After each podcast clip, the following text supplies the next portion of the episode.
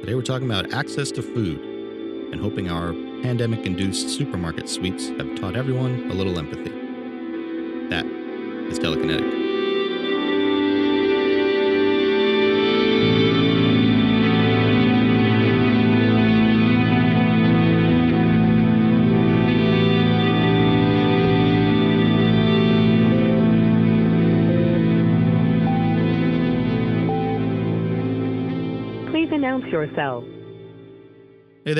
I am Mitch. You are here, and Genevieve Miller is in Indianapolis as the Director of Advocacy for Indy Hunger Network. One of the great ironies in societies that neglect the poor is that often they're really just neglecting the infrastructure, which makes the entire society sustainable. And given the infrastructure issues America is facing right now, Genevieve's background makes her a great fit for today's talk. Ben, my good man, would you please play Genevieve onto our virtual stage? I got dressed up for this.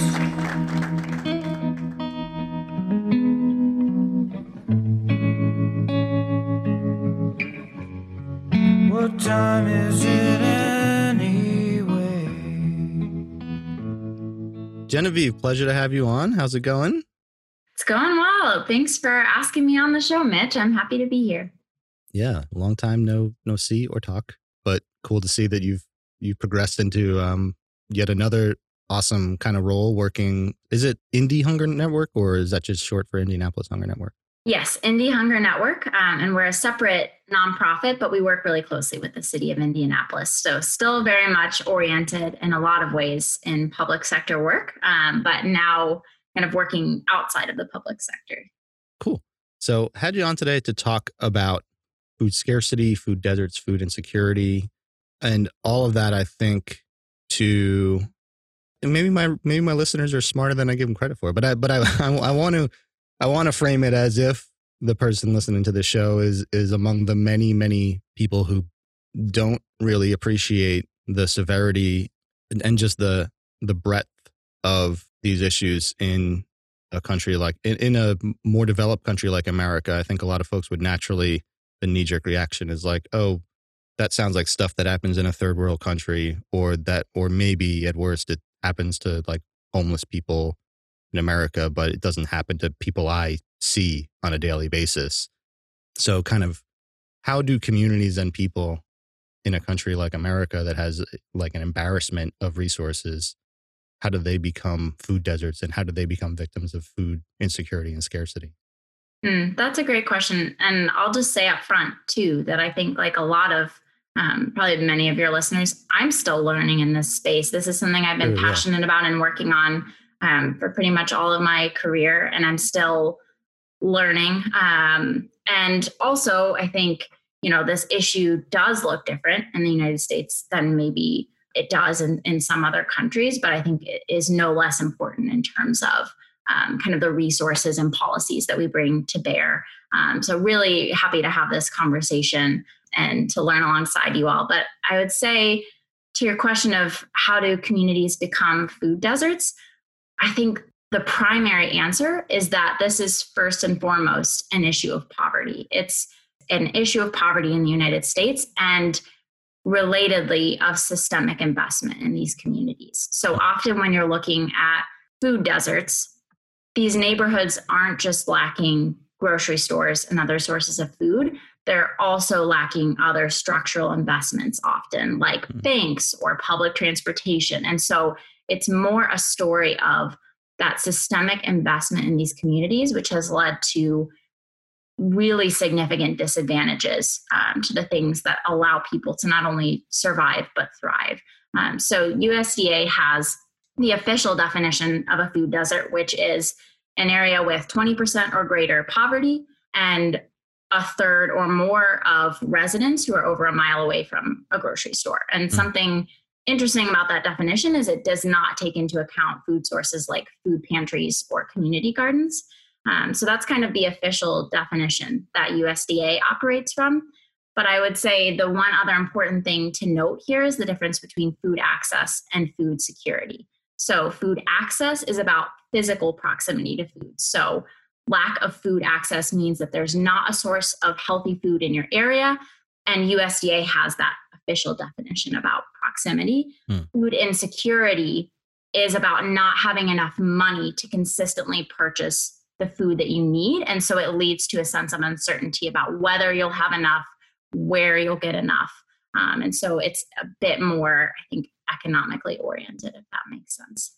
Yeah, no, it makes perfect sense, right? And and that's getting to the the issue that people in poverty deal with all the time that is hard for other folks to wrap their heads around, which is like triaging like the base level uh components of Maslow's hierarchy, like the mm-hmm. the kind of thing you would never think of having to do if you were like middle or upper classes. Like, do I buy food or do I pay my car note that allows me to go get food, or do I buy food and because I don't have a car, do I pay the my rent or do I pay my bill or whatever because I need to be here to eat food? And it's like just just concepts that are obviously like in a, in a state of uh, you know progress and innovation and the kind of stuff that we approach a lot on this podcast. That's the kind of thing that should be embarrassing for folks to to realize is that there's so many people in America who are still making those decisions on a on a daily or weekly basis. Like, you know, what of the six things that shouldn't have to be compromised do I have to compromise today? Which is which is crazy. And then the physical proximity piece is interesting. It's actually, I guess, really timely, right? Because your prior boss, uh, Pete Buttigieg, is now out here talking about investments in infrastructure, which I mean, to anyone who works in these spaces is like, yeah, these are these are infrastructure things.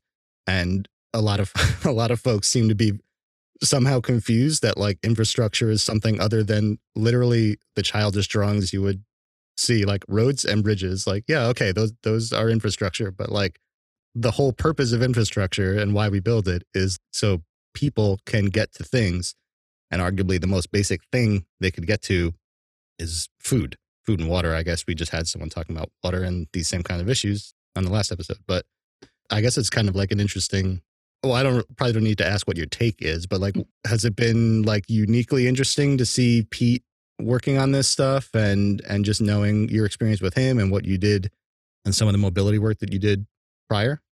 Yeah, I think it's I think it's really incredible to see that trajectory. I mean, my first role with the city of South Bend was leading our Bloomberg Mayor's Challenge project, and it was focused on the issue of reliable transportation and looking at people holding uh, often part-time um, or after hours jobs and trying to get there when public transportation was a real issue. And you know having a reliable personal vehicle was also a real issue. And so yeah. um, you know that's something that we talked about all throughout my time with the city of south bend. And so it's really incredible to see pete in the position that he is now because i think he understands more than most what that looks like not just on the broader city level and certainly now at a national level working on these issues, um, but also has really seen that impact people on an individual basis and really was at the forefront of working on some really innovative answers to this problem. Yeah.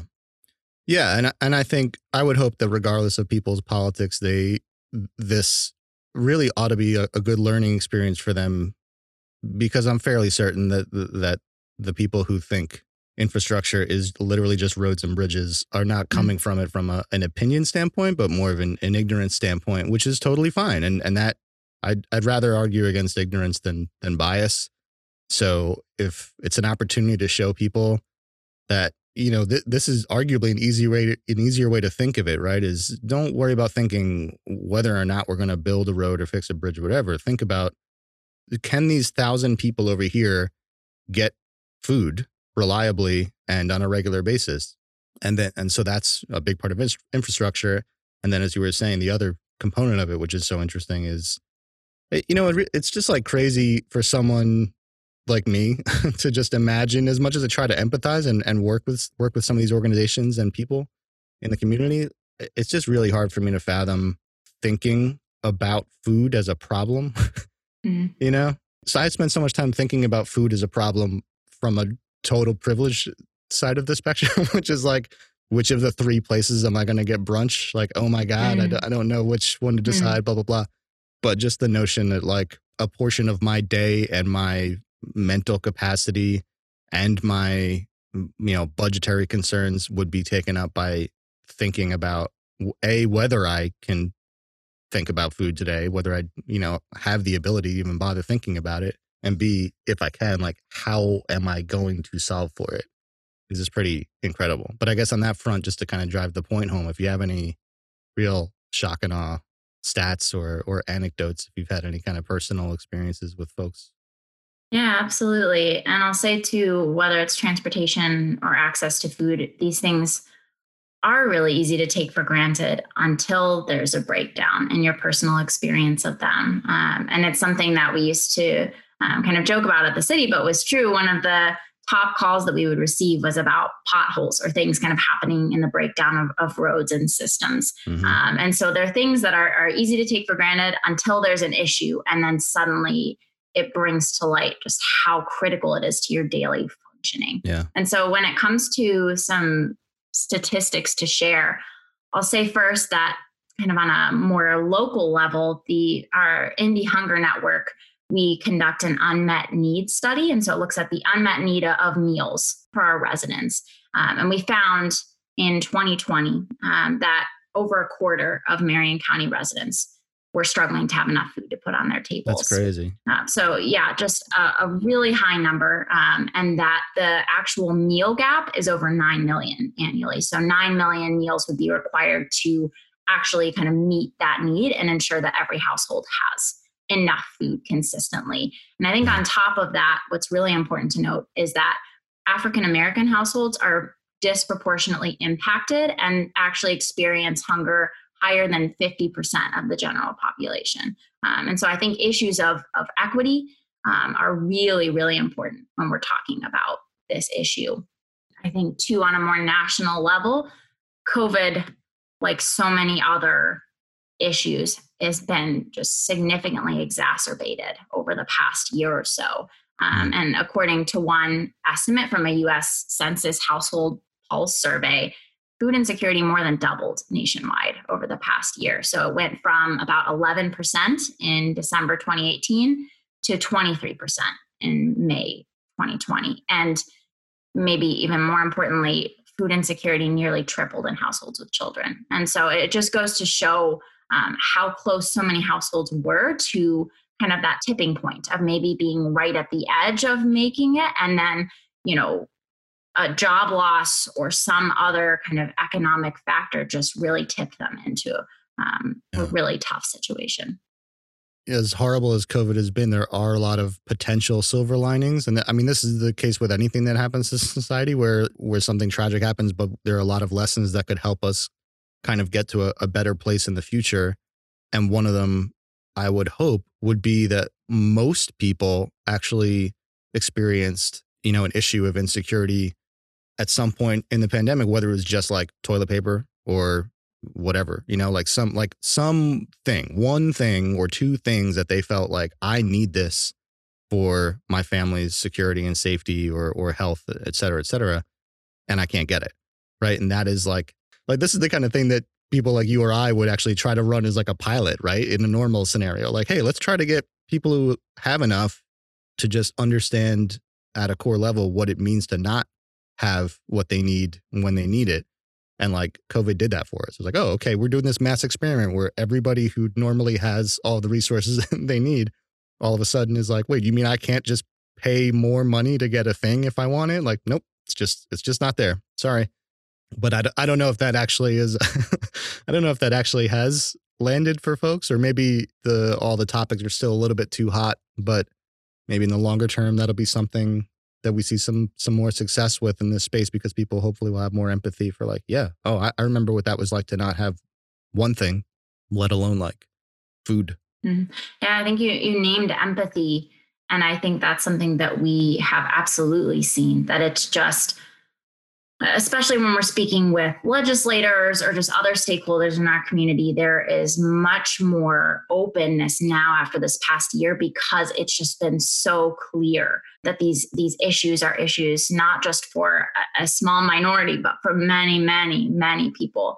There's just a lot more openness and empathy in having these conversations. And, you know, something that more and more people are realizing is that when we talk about safety net programs like SNAP or WIC, these programs don't benefit just a, a really small number, which maybe um, some some people think, but that actually they benefit the majority of Americans. So at some point, uh, safety net programs benefit over 70% of Americans. And so yeah. just to understand how critical these programs are to the thriving of our community members and something that really blew me away that I didn't fully know or understand until I stepped into this role um, is that federal nutrition programs account for 84% of all food assistance. And in, that's that's that's specific to Indiana, but is reflective of of states across the country. So I think yeah. a lot of times when we think of food assistance, we're thinking of the meals distributed by food pantries, which are an incredibly important piece of this puzzle.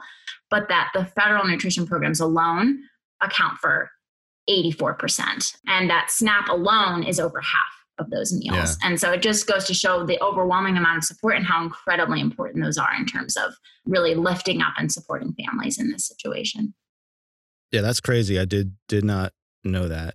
But it, I guess I'm surprised. But it's also like this is kind of the big problem with uh, infrastructure and and equity planning and stuff like that. And a lot of this, a lot of the stuff that you and I have worked with, and I guess because people love stories uh, rather than just like raw facts and data and information. It's just so much easier to just say like, oh, there's this like wonderful startup or you know person or pantry or whoever who delivers meals and that's inspiring and they're and they're doing great things and all of that is true. But to look at that then and say like, oh, well, that's those people who do that stuff for people I don't know and that's its own thing is is not the reality that we need taxpayers or fellow community members to to have in their mind. Like the reality that we need to have in their mind is this is why you spend money on things so that you don't get to a point where you have to spend the money on things because it's usually, you know, 10x more expensive when you have to do it. And then you also have to make a lot of uh, tough choices as to like which of the things you're going to fix first when a lot of it starts crumbling because so much of it is dependent, as you said, on other factors. So I'm curious to understand how you guys specifically solve this issue locally or or where you've seen people solving it in uh, interesting and cool ways. But I, but I think I even kind of suffer from that too. Where like I didn't know some of those stats that you said, and if someone asked me, like, oh, how do you know how do cities solve for you know food scarcity and food deserts? Like probably a couple of uh like local community local community organizations and and programs that I particularly like would be the first things that, that come to mind. Not like, oh well, here's how federally we solve for that. Like I wouldn't I wouldn't really know the infrastructure behind that. Um, I mean, I'd know some of the like you know Snap and WIC and some of that stuff, but I wouldn't be able to tell you like here's how it works and here's how much funding goes into it and here's what it delivers, et cetera, et cetera. I would just say like, oh, there's this really cool company with an app and they do this thing and you know it probably hands out some number of meals, which is useful, but definitely not the lion's share of how we solve this problem currently, for better or worse. Mm. Yeah, and I think that's probably true of most people. And to the question of, you know, how, what are we doing to solve this issue, or where has it been kind of solved, or how are people approaching this? Um, certainly, I mean, this is an issue that hasn't truly been solved anywhere in the US because it is very reliant on those federal nutrition programs, which have been chipped away over the years. But as you mentioned, other programs and organizations have done so much to fill in the gaps of the hunger relief system.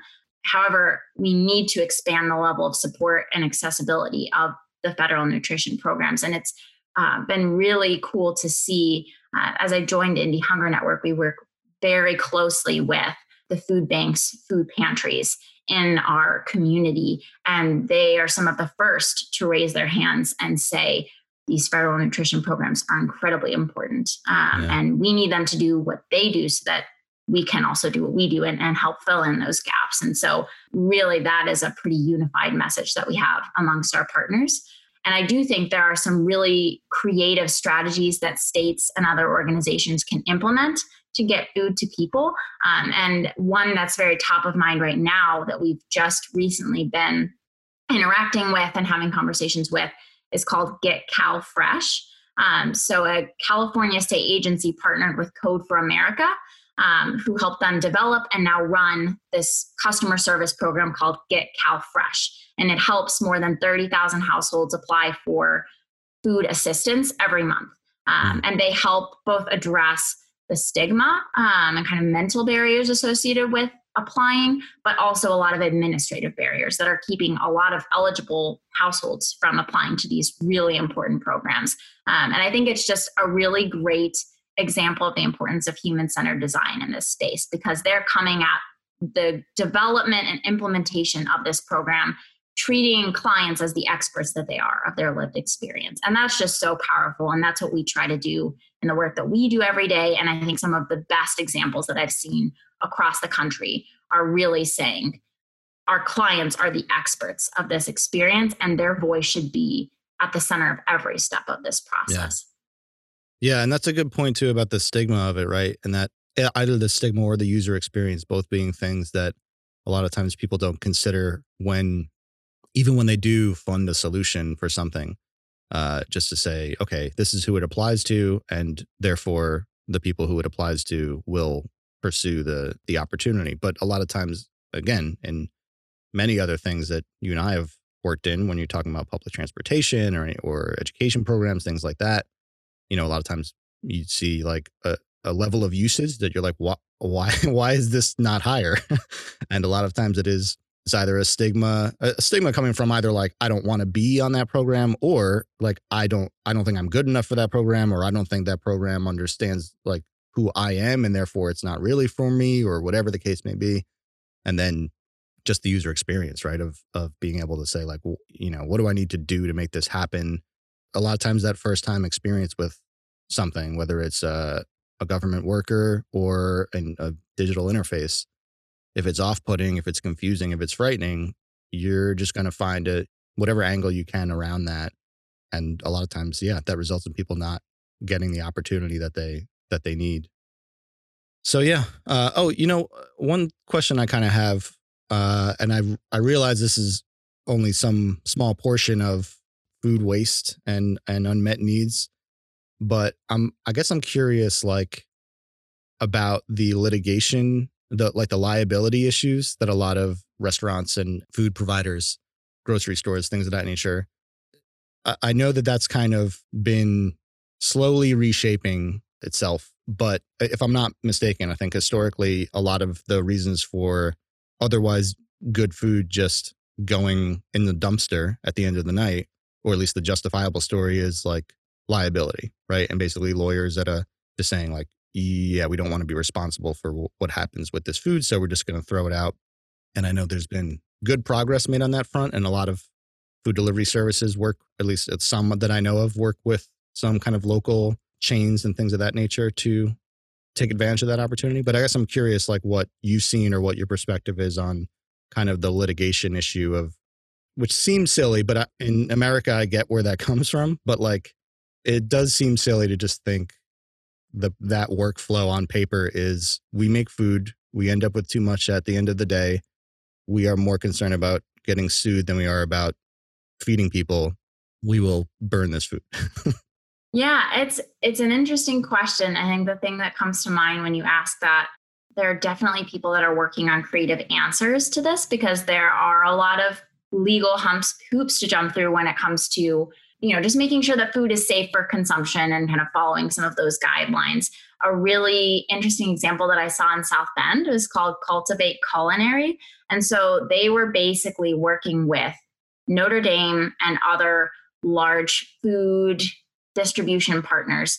Um, so if there were catering events or um, I believe even food from dining halls or just kind of other uh, mm-hmm. food events that ended up not being used, so no one touched it they were able to come in, take that food, and then repurpose that for distribution to people who needed it. And so it was a way to kind of ensure that there was still that process of just food safety and kind of following those guidelines, but making sure that that food didn't just go to waste. And so there are people I think that are starting to really find creative solutions to that, but I think still working within the parameters of kind of those legal restrictions that you name. Yeah. That I mean, now that I think about it, I guess that's another interesting thing this probably wouldn't last but just like the the covid world of everyone who's handling this food is wearing masks and gloves and the customers are not breathing on it and whatever not that you would probably want to go about life that way in the future but uh, i guess it's interesting for me to think about there was probably a lot more food that would qualify under those criteria, right? Of like this is food that can be repurposed and sent out to the community to people to people in need because it you know it meets this criteria for safety. I hadn't thought about that, but that's interesting. It kind of gets to my hot take, which uh, is probably not hot to anyone who works in this space, but but uh, but hot to anybody who thinks infrastructure is roads and bridges. So.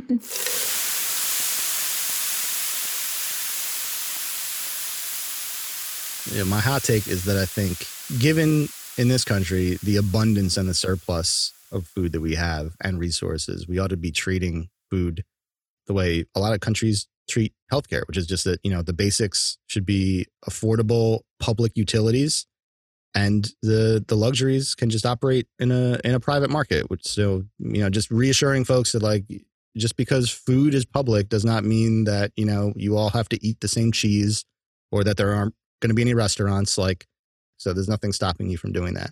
And I guess I'd be interested to hear what your take is on on that. Yeah, I I'd be really interested to explore, you know, as we're thinking about that idea, what would be considered basic versus a luxury. Um, mm-hmm. And I think, you know, there's a lot of discussion around having enough food, and I think increasingly the quality of the food.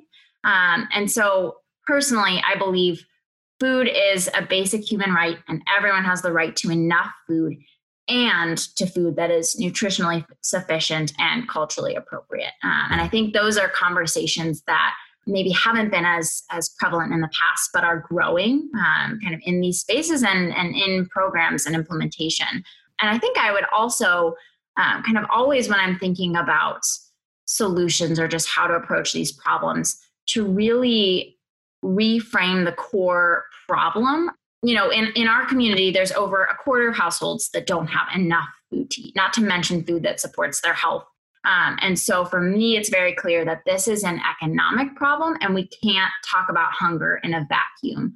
Um, we need to be talking about a living wage and other economic policies that allow families to not only survive, but thrive.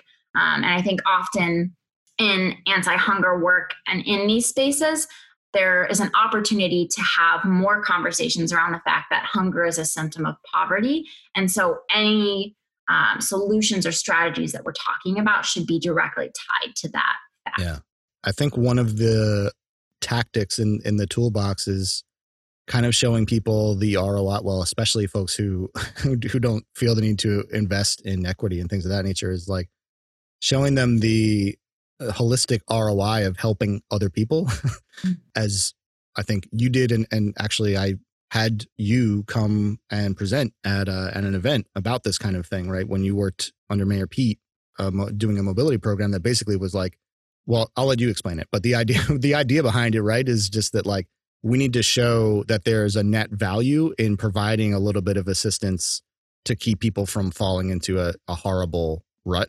Can you kind of just touch on that for a second? Yeah, absolutely. Just basically that when you think about a lack of access to reliable transportation for an individual employee, that that is both yes, a problem that they're experiencing on a personal level and has implications for their employer. Um, so if they're unable to get to work reliably, employers are experiencing often really high levels of turnover. Um, there are costs associated with rehiring and training, um, loss of hours, paying overtime for people to cover shifts. And so we started to realize there's a real financial benefit to employers investing in reliable transportation for employees, particularly those that are working um, kind of irregular hours or outside of the normal hours of maybe public transportation and other yeah. things. And that actually, by investing in that, it saves them money in the long run, as well as the headaches of going through that experience of high turnover rates and rehiring, retraining, all of that. Um, yeah. And we were able to demonstrate that, that there was a significant financial benefit to employers doing so. Yeah, like that, you know, that that kind of thing I think is just so huge because it it helps get folks out of the mind. You know, those people who are more comfortable and more aloof from those situations who would naturally just take the perspective of like I'm, you know, I'm not going to use my resources to help other people. It's like it's not it doesn't really work that way, man. Like other people are the people who, you know, one day don't show up somewhere to nanny your kid or to work on your infrastructure or whatever. these are the people who show up to do these things and they're a part of your life. And if you can understand, once you know, you actually can understand that like it costs you and everyone else in the in the long run to not help these people when there's a manageable level of resources re- required is, is just a vital thing to understand.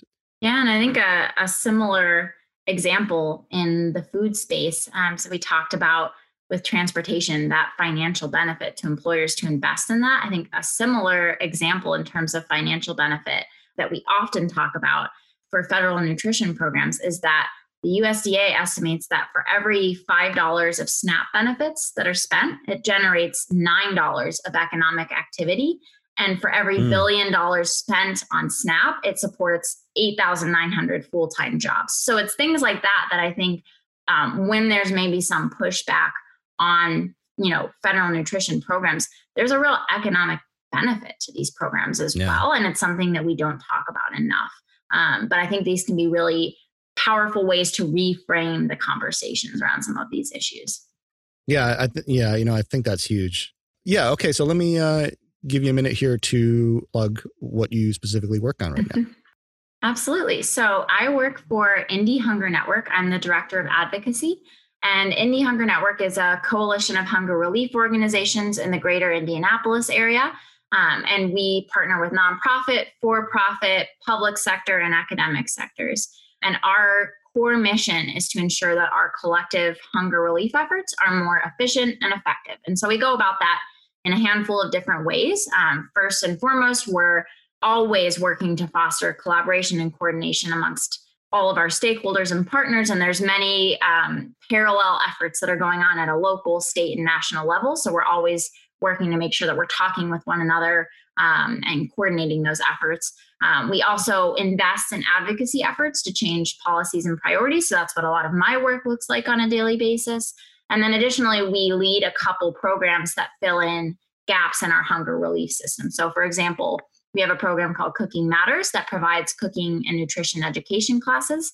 Oh, and cool. then we support our hunger relief partners to improve the efficiency and effectiveness of their work. So that looks like distributing grants or uh, sharing best practices amongst those partners. Um, we also have food pantry summits regularly where we get all of those stakeholders together and they're talking and sharing experiences and best practices. So, um, definitely a huge emphasis on collaboration. Um, and that's really encouraging to me because I've often seen that lacking in other food spaces. Yeah. Um, and just seeing the power of everyone in this space with different strengths, different specific focuses, talking and sharing best practices and coming together around that larger effort has been really powerful. I love that that is so holistic in in that way. It also kind of really celebrates being better at this, right? It's not just like, hey, we got to make sure we get meals to people. It's like, yeah, we can teach people how to cook. We can bring other agents into this to have discussions. We can do it. Just making it more, a bigger story and understanding, yeah, the the holistic uh, needs in all this work involved. So, indyhunger.org is that the best place for folks to find you guys? Yes. Okay. Cool. Um, yeah. So we've got lots of information on our website, uh, including contact information and all of that. So um, it's a great place. We've got a lot of um, reports and information and all of our partners listed as well. Nice. If uh, so, for the most people who are not in Indianapolis, um, what uh, what would you kind of suggest as like a first step if they want to learn more about this problem and how they can contribute to solving it in their community, or what what maybe should be their first step, even if it's not local to their community? That's a great question. Um, I think the two sources that I often go to when I'm thinking at more of a national level are Feeding America and Food Research and Action Center, FRAC um, is okay. kind of the acronym. But um, they both have really great resources, both if you want to look at data specific to your community, your state, um, but also they have really great action steps. Um, so they provide, for example, kind of like a high level here are 10 things that every legislator should know um, mm-hmm. in this space. Or, um, you know, here are some really actionable advocacy steps that you can take. And so those have both been really uh, reliable and I think uh, robust resources around um, just things that you can do and ways that you can learn about what's going on in your community. Well said. Well, again, thanks Genevieve for coming on. I appreciate it. Uh, thanks for bearing with my uh, my lateness. Not at all. Thank you so much for having me, Mitch. It was great to get to catch up and chat with you about some really important issues and just get to talk together. So I appreciate that a lot. Yeah, same here. Take care, Genevieve. Bye. Thanks again to Genevieve for quenching our thirst for knowledge. Thanks to Ben Montgomery for the soundtrack, and thanks to you for listening, subscribing, and rating the podcast. Hot takes and hot guests are always welcome. Get in touch at Telekinetic Show on Twitter or telekinetic.show.com. Till next time.